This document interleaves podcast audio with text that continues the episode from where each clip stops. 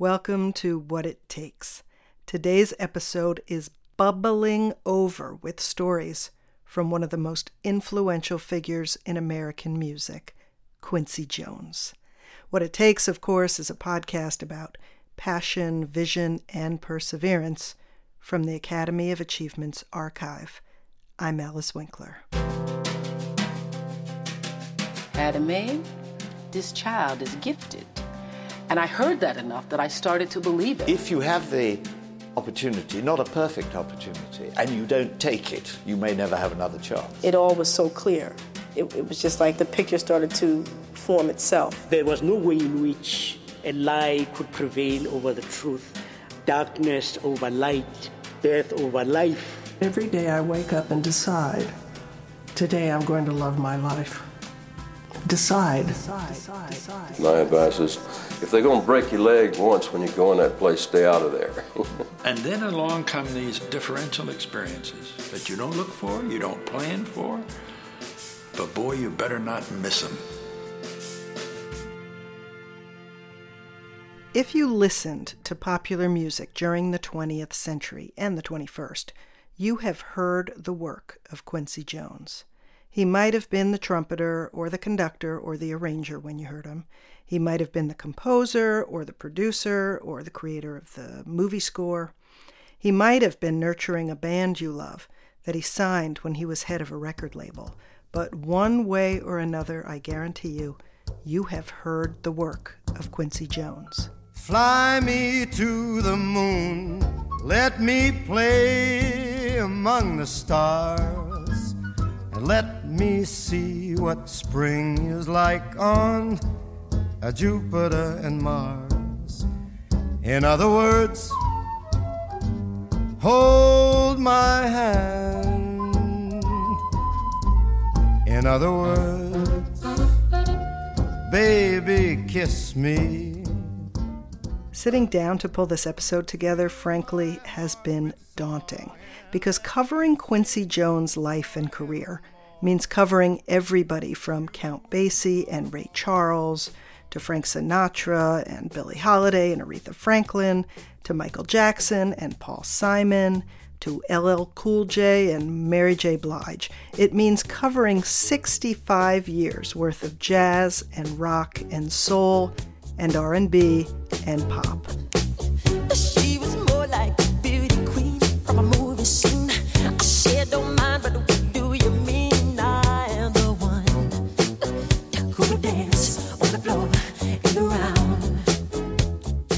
We cannot possibly get to all of it. But what we will get to is who Quincy Jones is, where he came from, and what has made him the music machine he is. While I've been talking, you've been hearing snippets of music Quincy Jones ushered into this world. Before we hear his story, let's listen to just a little more. Hey, Bob Rebop! Hey, Bob Rebop! Hey, Bob Rebop!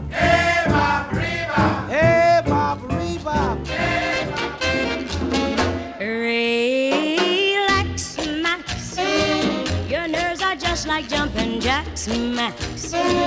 Your heart is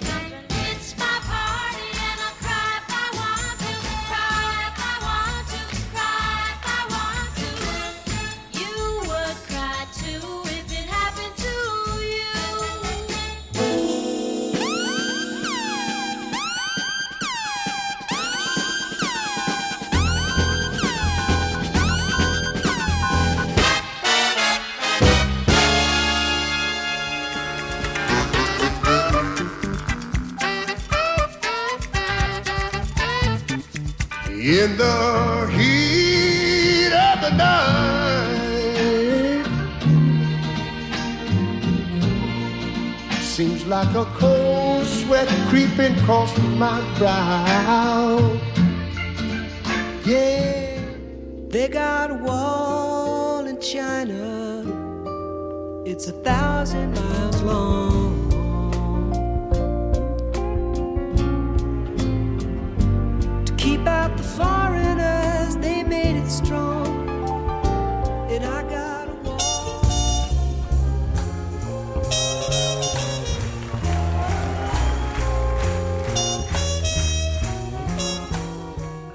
Most important part of a, an artist's responsibility is to be a great observer. You know, if it's in human nature or nature or just to, to pay attention. the rhythm of every music in the world is because it's taken straight from nature. The birds did not imitate flutes. it's the reverse. Thunder didn't imitate the drums, you know, it was the reverse. And so the elements of nature, when it comes from that, that's the most powerful force there is. Just like a melody, you can study orchestration, you can study harmony and theory and everything else, but melodies come straight from God. There's really no technique for melodies, really. And uh, so that's, I guess, there's something about music that's always fascinated me, and I apply what the essence of that's about into everything I do, whether we do film or magazines or whatever it is. Uh, uh, you can't touch it, you can't taste it, you can't smell it, you can't see it. You just feel it. It hangs in the air. It owns. It, it dominates every time period. You know, string quartets had its own time period, and nobody can ever change it because it's hanging up there in heaven someplace.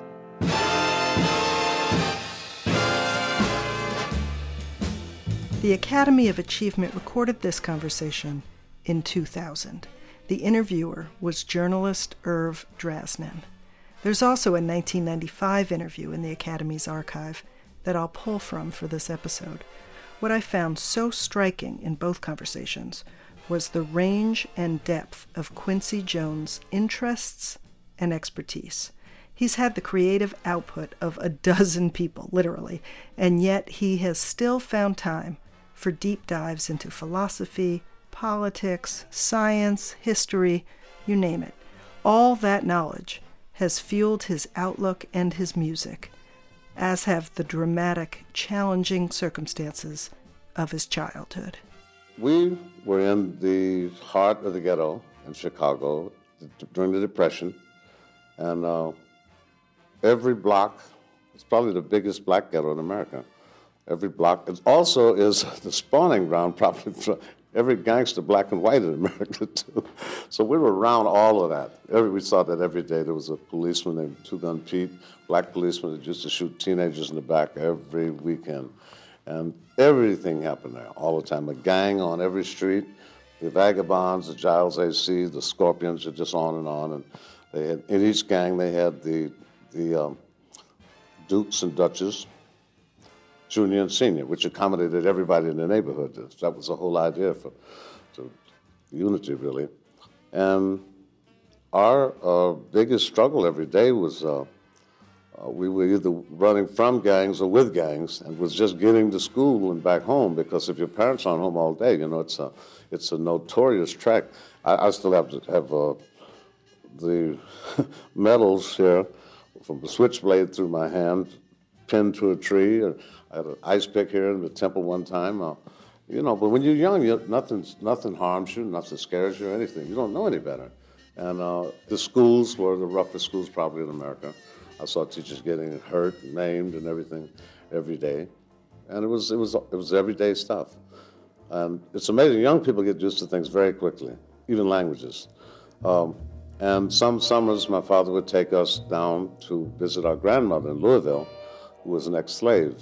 Susan Jones, and she had a, a shotgun shack, they call it, and no electricity, a well in the back, a coal stove, kerosene lamps. We used to take baths. They'd have these big coal, uh, hard, uh, uh, heavy black iron uh, pots that take the top off of the stove to get it heated quicker and wait and wait and wait until it boils, and you pour it in a big tin tub on the floor, and then it take you another 20 minutes to do that. I mean, I remember the, process, and uh, just to say, go down to the river and grab the rats to still have the tails moving. She she cook the rats. She takes uh, greens out of the backyard, and uh, cook the greens, fry the rats with onions and so forth on a coal stove, and you'd see like almost ice on the floor at night, you know, when it's cold in the wintertime in Kentucky.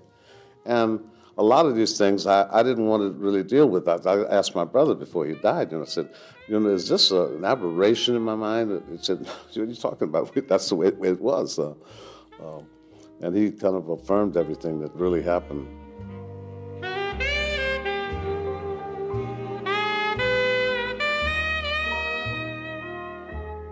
There was another thing that really happened in Quincy Jones's life, something that he buried safely in his past for six decades. About five or seven years old, my mother was uh, placed in a mental institution. And so we were with our father, who worked very hard, and we had to figure a lot of things out. So we, we spent most of our life almost like little kind of street rats, just running around the street, you know, until we were 10 years old. My father worked for uh, uh, Julian Black, the people that, that ran Joe Louis's life. Joe Louis lived in one of the buildings we uh, lived in. And after one of the fights, he gave the gloves to my father. And a kid down the street had a BB gun that I wanted. So when my father went to work, I took the gloves and traded the gloves for a BB gun. and my father wore my tail out and went, went over to get the gloves back.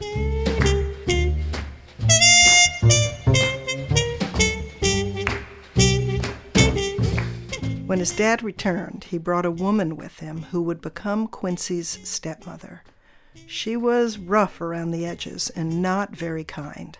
She'd had a tough life, like a lot of people in the neighborhood, but it was a neighborhood loaded with characters and character. We loved all this drama. All kids loved that. You know, we used to go to a place called Drexel Wine and Liquor. We'd go up these big steps and the administrative offices upstairs, and you'd see everything you saw in Eliot Ness Untouchables. Two-way mirrors and so forth. They got Tommy guns and hats and cigars. We loved it. And uh, we couldn't understand why Daddy wanted to keep us away from that element.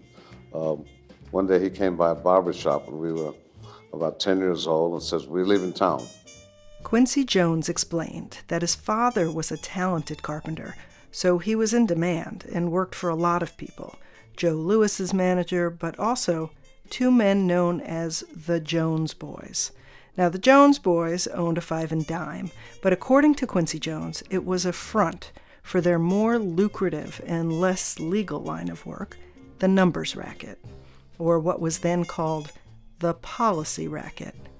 The Jones boys were not related to Quincy Jones's family, but their line of work affected his father's business nonetheless. So he's, one day he said, Let's get out of here. And I think what happened is Capone took over the policy racket from the Jones boys. The Jones boys had to leave town fast, and we were right behind them because Daddy worked with him. So he came and picked us up from the barber shop. I have to get our, we have to go get our toys. Forget that. We went straight to a trail, trailway bus. And the bus took us out to Bremerton, Washington, Seattle, Washington, the ferry. We stopped in Idaho, uh, and we got up to eat. They wouldn't let us eat at the white places, so we had to go find a black family. And you know, you have to remember this is the day when there was no TV, no MTV, no you had you had nothing to hold on to your identity with. And the books were C. Jane Run and C. Spot and so forth, and no, nothing about Black history or anything. We're talking about 1943. Radio was uh, Blondie and Dagwood and Gabriel Heatter, and the uh, black uh, figures there were Rochester, Beulah, and Amos 'n' Andy, who were white, Gosman and Freeman. And so it was very, at the time you don't recognize it, but you're trying to say, who the hell am I? You know, what, what, what are we about? You know, if you don't have a mother there that, that leads you down that road, you, you're trying to figure out who you are. And so we spent half of our life trying to figure out what was up, what, what, what we were all about. Now we go from the biggest ghetto in Chicago to being the only three black kids in Navy Yard City. and there's a serious contrast. And it, it, dances on your head a little bit because uh, we, we carried switchblade knives in those days, and the, and the, kids in Bremerton didn't know what they were. So you had no, you couldn't use, you couldn't use fear anymore, like they used on us in Chicago.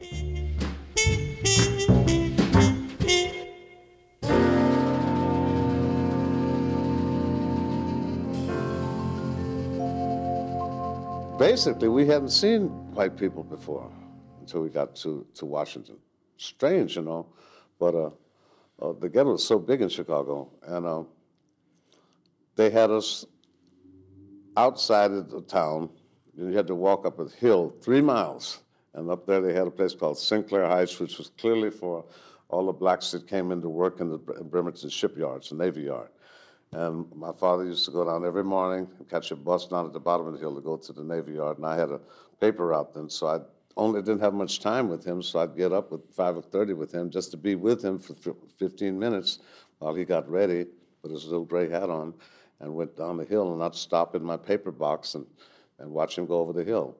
And anyway, we got into all the trouble you could ever imagine because we, we figured that if uh, the Jones boys and all the gangsters in Chicago ran Chicago. Well, we had our own territory now. all the stores, all the crime, we, we were in charge of everything. My stepbrother and my brother. It was amazing, amazing, and, and uh, of how much trouble you can get in when you don't have anything else to do. And I hadn't discovered music yet, and it was 11 and 12 years old. We did everything, everything you can imagine. We, we stole a box of honey, a box of uh, honey jars one time, went out in the woods and took care of the box, and I don't think I'd touch honey again for 20 years. I never wanted to see honey again. And there was a big armory up there where everybody played basketball, and it was a community center, really. It was, a, it was an ar- army camp right there. Because this was heavy, you know. Uh, Seattle and Bremerton, with that, that was a hot spot during the war because that's where they left to go to Japan. So it was really, things were happening all the time. And uh, we'd break into this armory at night weekends and, at night, and we'd eat pie, lemon meringue pie, and ice cream, and we got too tired of eating it. We'd start to play, throw it at each other, and whatever trouble you could get in, you know, just awful. And one night we went broke in another door, and uh, I broke into this door, and there was a piano there. And I just walked around the room to see what was there at first, and then hands hit the kind of hit the keyboard. And I remember from Chicago, next door when I was a kid, there was a little girl named Lucy that used to play piano, and uh, from that moment on, when I touched those keys, I said, "This is it. I'm not going to do the other thing again. I'm going here." That's what happened. You were 11 or 12 years old, and you came across this piano. Mm-hmm. Did, had you had any? No. You knew nothing about it. No training. No. No, not at all at that time. But then after that, uh, I was probing and probing and waking Ray Charles up uh, when he came to town, waking him up at five or six o'clock. He was a boyhood friend of yours, Ray Yes, we were, I was 14 years old, and Ray came to town from Florida. He wanted to get away from Florida, and he asked a friend of his, because he had sight until he was seven to take a string from Florida and get him as far away from Florida as he could get. And boy, Lord knows that's Seattle. as far, if you go any further, you're in Alaska and Russia. you know the nighttime now is the right time to be with the one you love now. Say now, oh baby. And so Ray showed up, and he was at 16 years old, and he was like God, you know. He had an apartment, he had a record player, he had a girlfriend, two or three suits. I mean, I, and I used to come, and when I first met him, you know, he'd invite me over to his place. I couldn't believe it. He was fixing his record player. He'd shock himself because there were glass tubes in the back of the record player and the radio. And I used to just sit around, I just, I can't believe you're 16 and you got all this stuff going. Because he was like, he was 30 then. He was like a really an old dude, you know. He knew how to arrange and everything. And he used to taught me how to arrange in Braille, and uh, the notes. He taught me how to, what the notes were because he understood. He said dotted eighth and sixteenth, that's a quarter note, and so forth. And I just struggled with it and just plowed through it. I didn't understand key signatures in front. Well, now wait a minute. So was Ray Charles your first music teacher? Is that what you're telling well, me? Well, I played. I played before I met Ray, but uh, I had I had discovered the trumpet of Bremerton. Mm-hmm. No, he was one of them. Uh, uh, Bumps Blackwell was too, uh, and a, tr- a, a, barber named uh, Eddie Lewis. And then we finally got a formal teacher named Frank Waldron, who was a trumpet teacher. He was uh, African American with a bald head, and he used to wear striped pants and like uh, like the English Parliament guys. He like he stepped out of the Harlem Renaissance or someplace. He had a little pint of gin, a little flask every night. He'd take a sip, you know, three or four afternoon.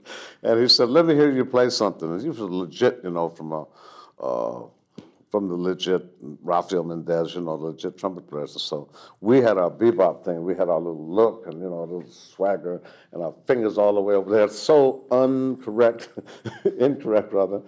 And I played Stardust just like I played it in nightclubs, because we were playing in nightclubs when we were 13 and 14. But how did you learn to play? How did you know. discover that, Just start playing. That Just- music was going to be your ticket? In Just start playing. Just, just do it. Just blow in it and, and sound bad for about a year, and, and you get sound a little bit better. and then you get a few jobs, and you get a little band together. And four guys that sound half bad, if you're 25% each, we can get 100%, you know? and so Charlie Taylor and Buddy Catlett, four guys, got, we got together, and, and we practiced every day, you know, every day.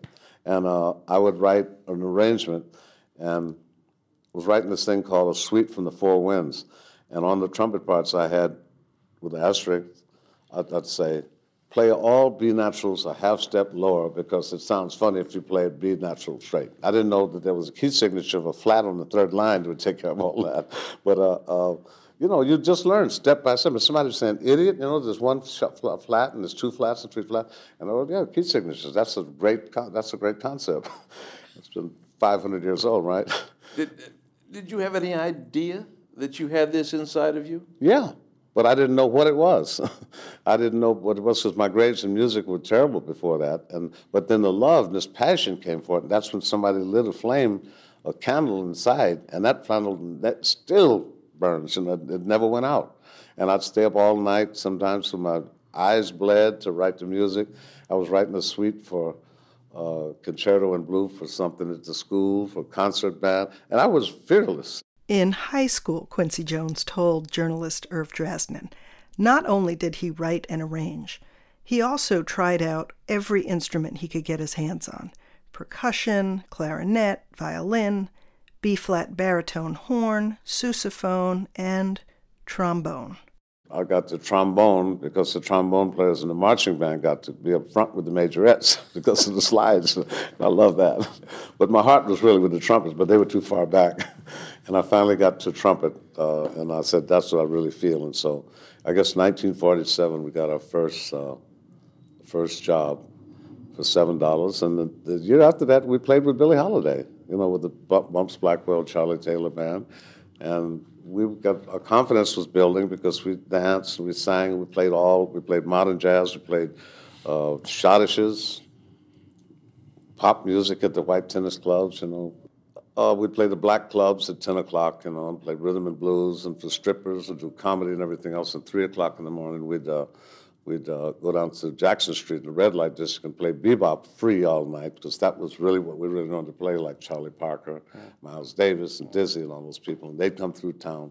And then the following year, Bobby Tucker, who was Billie Holiday's musical director, came back, and, and he liked what we did, evidently, and uh, we played with Billy Eckstine.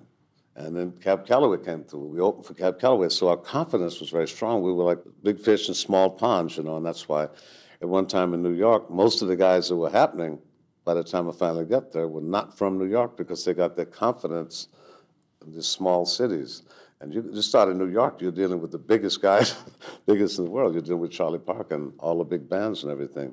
Quincy Jones was obviously confident enough about his musical abilities to play with his jazz idols who came through town. But he had a personal confidence, too, that he says came from being good at the odd jobs he held, whether as a shoe shiner or a newspaper boy or a laundry assistant. He did it all. And he got an extra boost of confidence from an unexpected bit of success at the Robert E. Coontz Junior High in Bremerton, Washington. You know, there were just a few black kids in the school, like 2,800 kids there. And I'll never forget his name. A little white kid named Robin Fields said, I'd like to be your manager for you running for Boys Club president.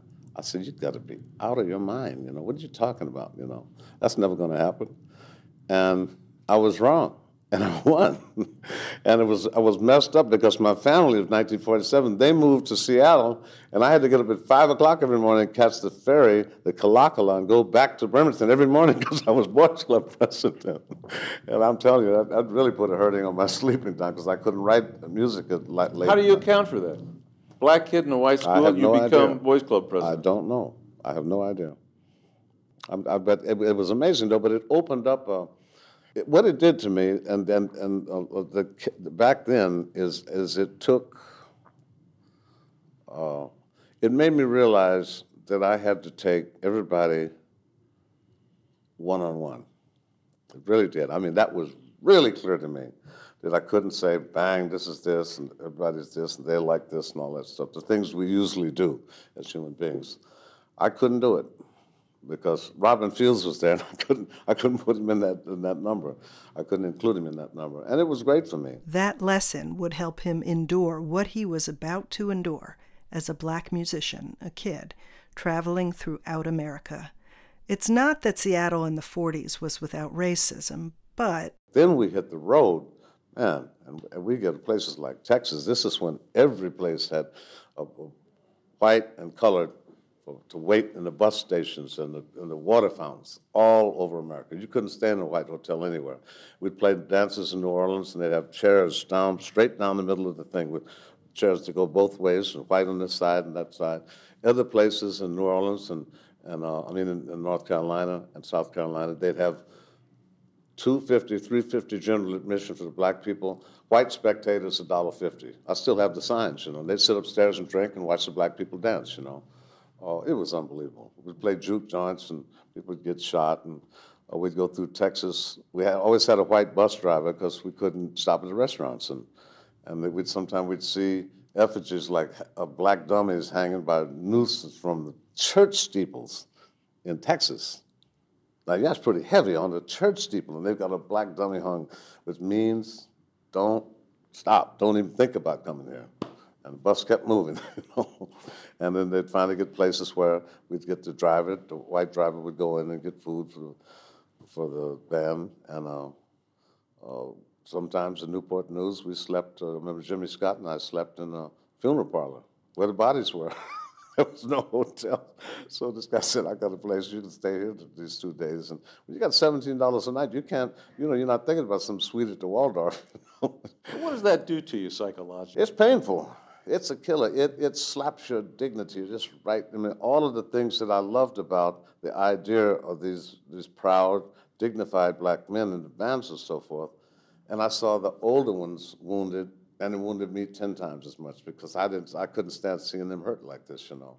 And, and I know their mentality, their sense of humor, their wit, their intelligence, and everything, totally aware of it. And I see people with one tenth of this you know, or, taking the stance of, uh, of uh, trying to degrade them, you know, trying to be a giant and make a midget out of them to feel bigger. And I saw it over and over and over and over and over again. It's amazing. I mean, we, we'd, uh, and, and a thing that's about it is when you're unified, you get a sense of humor about it, or else you either have to get really, and we, we have confrontations all the time, please, right? We had police run us out of town many a time, you know.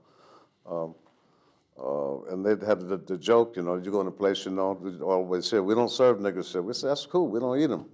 I mean, it was, you know, you just got to have to get an attitude about it, you know, because it just, you can't let it take you out like that, you know. Quincy Jones says his world was turned upside down once again when he got to travel to Europe for the first time at 19. It turned me upside down in many ways. Uh, it gave you some sense of perspective of past, present, and future. It took uh, the myopic uh, conflict between just black and white in the United States and put it on another level because she saw the turmoil between the Armenians and the Turks and the, the Cypriots and the Greeks and the Swedes and the Danes and the Koreans and the Jap. Everybody was had these hassles, and you saw it was part of basic part of human nature. These conflicts and it opened up. It opened my soul. It opened my mind. And then in 1956, when he was 23 years old, Quincy Jones organized a State Department trip for Dizzy Gillespie. Another voyage, another revelation. Obviously, you know, when they send a black band around the world as ambassadors, you're going to do a lot of kamikaze work. And we did. We, um, they sent us to all what they call hardship post number four uh, in Washington. That's they have categories, and all the, the plum jobs are in London and France, the ambassadors and so forth. And USIS in the other parts of the world were pretty screwed up. And uh, so we went to Abadan, Iran, and Tehran, and Dhaka, Pakistan, Karachi, and Istanbul, Damascus, which is the dreariest place in the world. Um, and it was very exciting. Some of these people had never seen Western instruments before. And we got a last minute call one time from the White House to go immediately from Istanbul and go to Athens, Greece, because the, the, uh, the Cypriot students were stoning the embassy. And uh, whenever that happened, we got called immediately. Go in there and play for, the, for, for, these same kids. And that, that was pretty scary because uh, you could feel the energy and the hostility against the, whatever policy was going wrong at that time, whether it's Beirut and Israel or the Cypriots and Greeks. And after that concert, uh, they, they rushed the stage, the kids, and we thought we were in trouble. And instead, they put Dizzy Gillespie on their shoulders, and they were just running around the auditorium singing to him and everything. This was great. Back home, though, the civil rights movement was just starting to build steam, and there was plenty of reality to contend with for a young black musician. But it doesn't seem to have left you feeling bitter. Well, you know, the thing is, yeah, it makes me, it's angry. It makes you angry. But I always felt that to, to, to, to harness that anger, you know, let's do something that's going to mean something, you know, not rather, okay, you can, if so, if you punch some dude out, you know, that doesn't do anything because as you're going down, he says, you're still a nigga, you know, and I've seen that happen. Uh, so that doesn't straighten. So that's why I get involved in, uh, in all the battles there are, but on another kind of a level. You know, when I was in France, uh, Mandela asked me to come down. I've been involved with the South African Mandela for 30 years because you have to do something.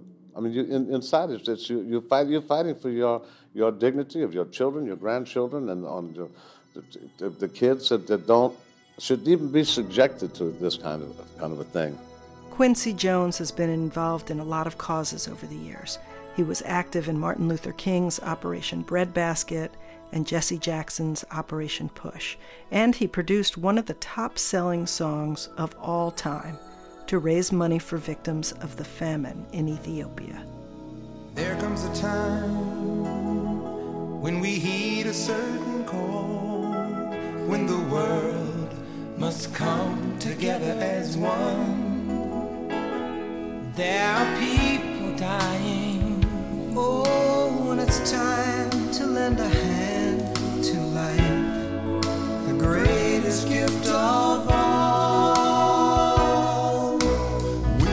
On. We Are the World involved many of the most popular musicians of the 1980s, dozens of them actually. Bruce Springsteen, Bob Dylan, Tina Turner, Stevie Wonder, and on. If anyone was capable of gathering together that kind of star power, it was Quincy Jones. Somehow, from the time he was a young teenager, he was able to find a place at the table with the greatest artists of the day. They helped him grow, and he made them sound the best that they could. That was and is one of his magic powers. Here he describes how he came to join forces with Lionel Hampton's band while he was still in high school.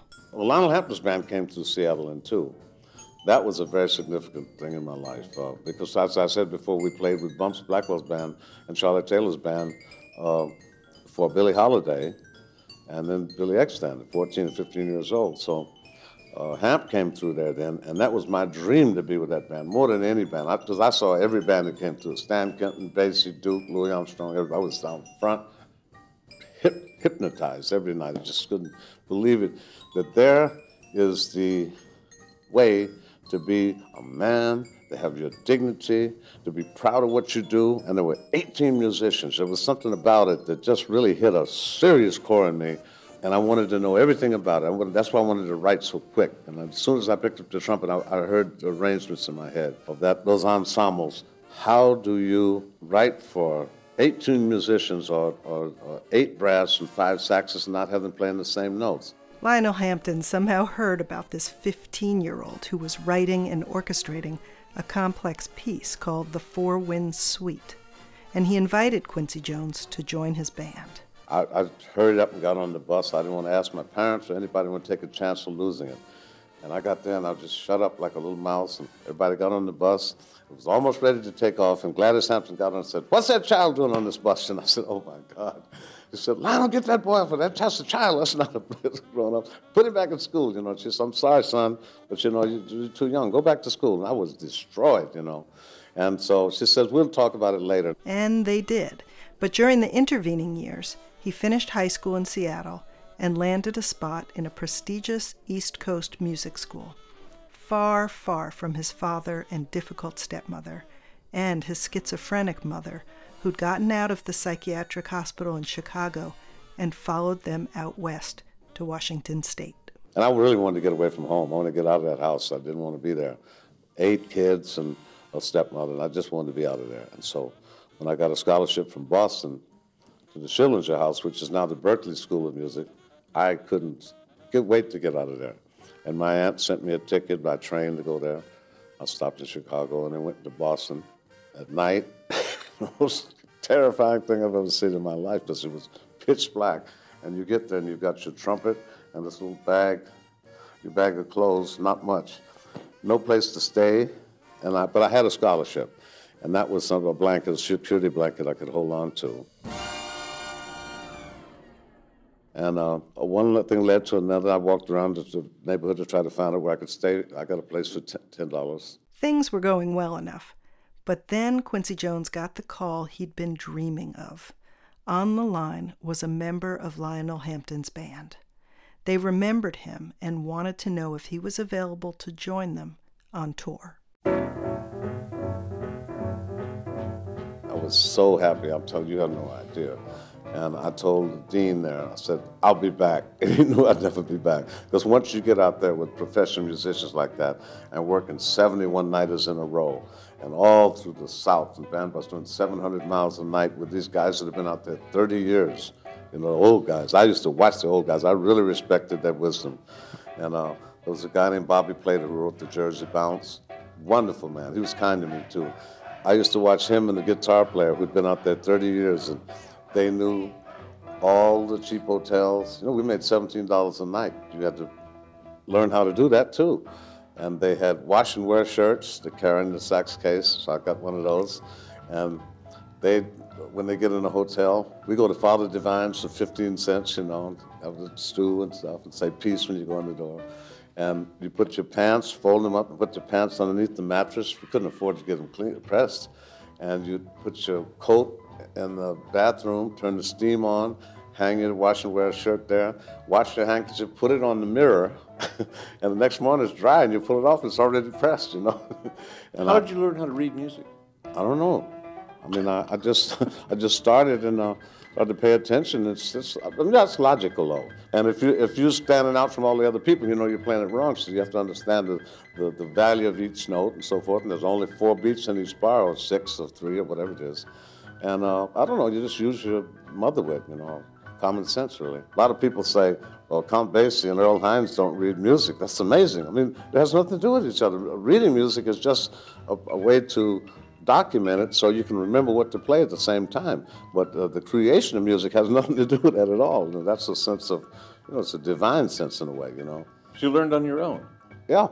There was a man named Joseph Poe who was a, a military uh, officer, and, and he had a dance band. He used to be with Wings Over Jordan, which was a famous choir. And so he asked me to babysit for him, and I loved to babysit for him because I could read his Glenn Miller orchestration books. And he had uh, uh, Frank Skinner underscoring about movies. And I mean, bam, that was like walking to Wonderland. I said, what? Um, and then I got hung up on movies when I was 15. Quincy Jones would eventually write, arrange, and record the scores for dozens of movies and television shows. Huge, really memorable ones like The Pawnbroker, In Cold Blood, The Wiz, Roots, In the Heat of the Night, and one of Woody Allen's first films, Take the Money and Run. And then. There's the Austin Powers theme song. Though that well loved cut, Soul Bossa Nova, was actually released on a Quincy Jones album in 1962, 35 years before the first Austin Power movies came out. In Goldmember, the third of this ridiculous trilogy, Quincy Jones makes a brief appearance, actually. He's shown in the opening sequence conducting the orchestra during the recording of the film's score. when Austin Powers sidles up to him to plant a kiss. Ladies and gentlemen, Mr. Quincy Jones!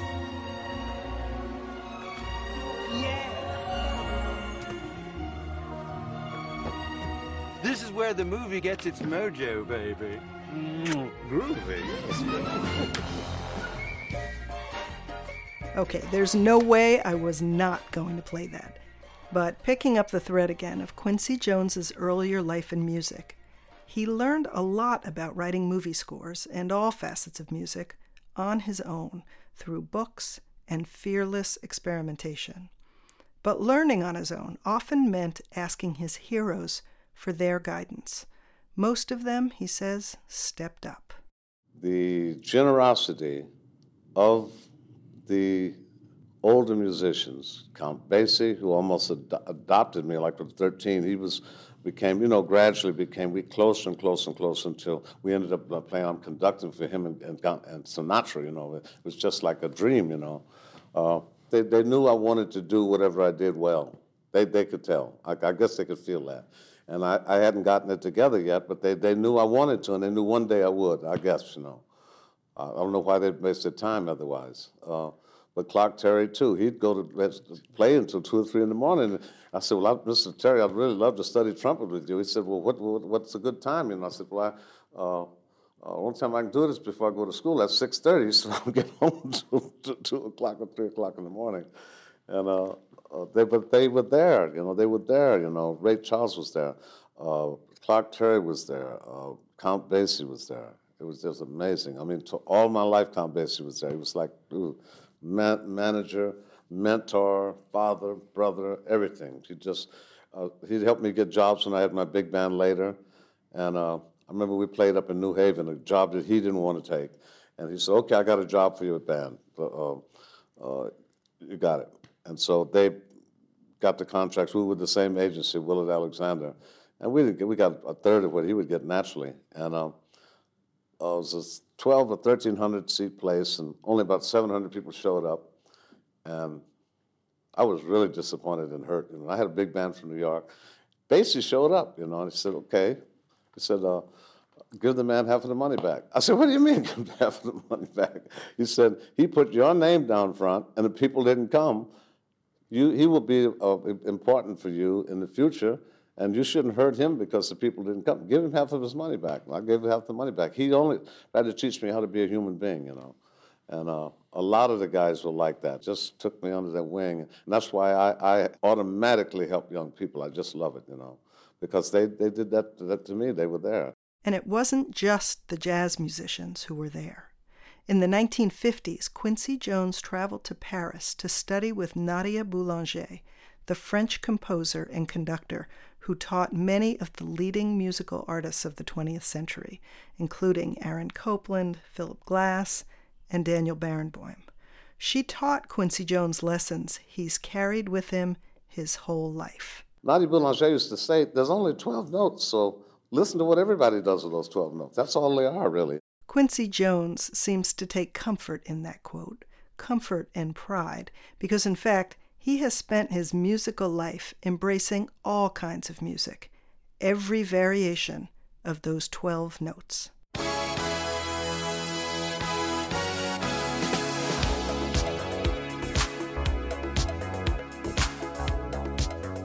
Here's a number for you 100 million. That is how many copies of Michael Jackson's Thriller have sold worldwide. Quincy Jones produced it. It was and still is, 30 some odd years later, the number one best selling album of all time. So, in purely numerical terms, it was the pinnacle of Quincy Jones' career.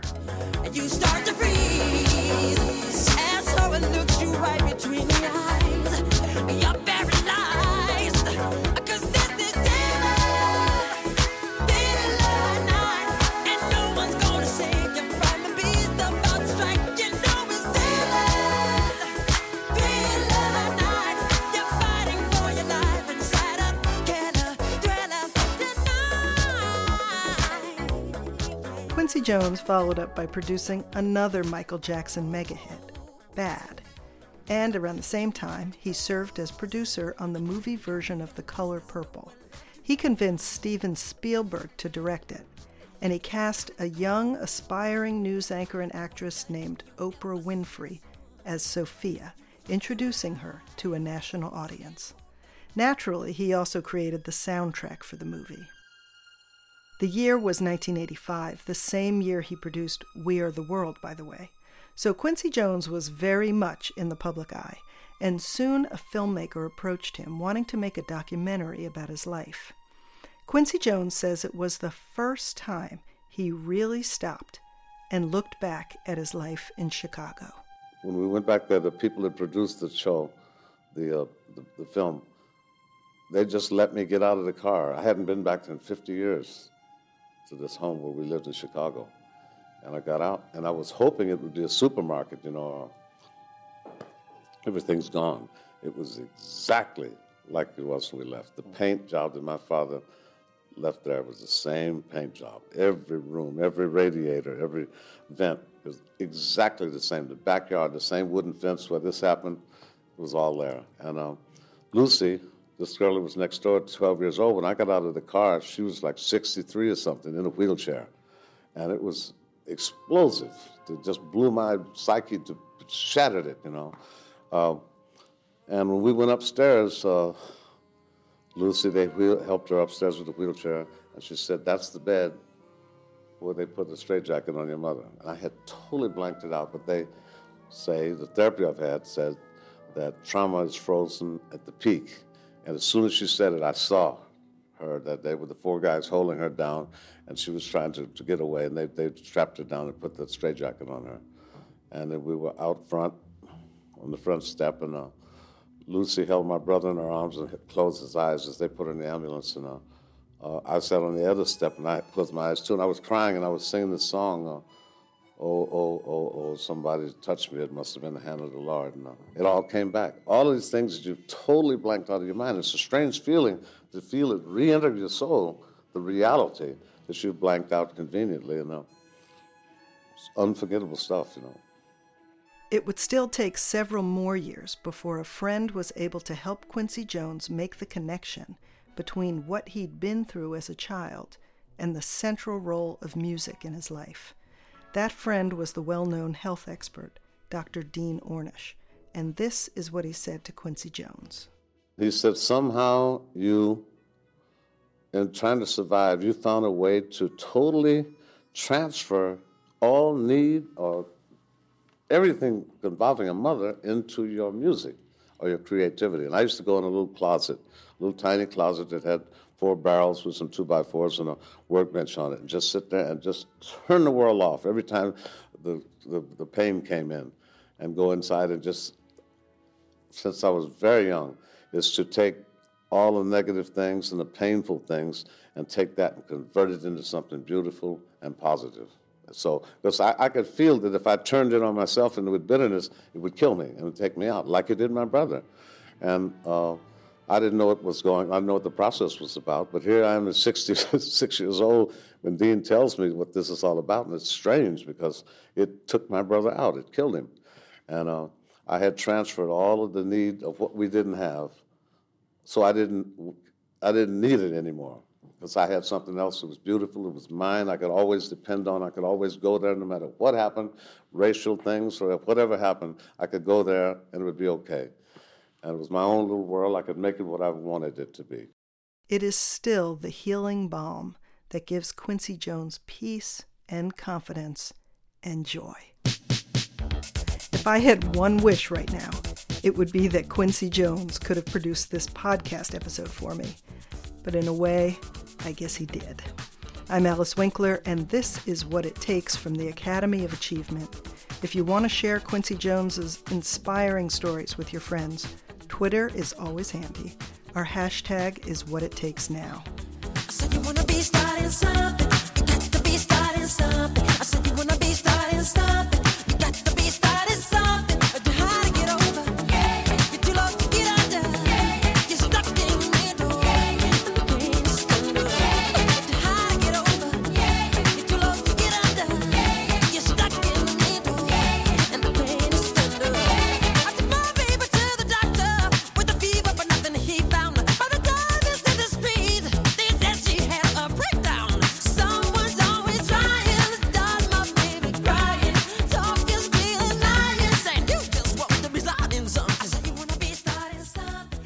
Funding for What It Takes comes most generously from the Catherine B. Reynolds Foundation.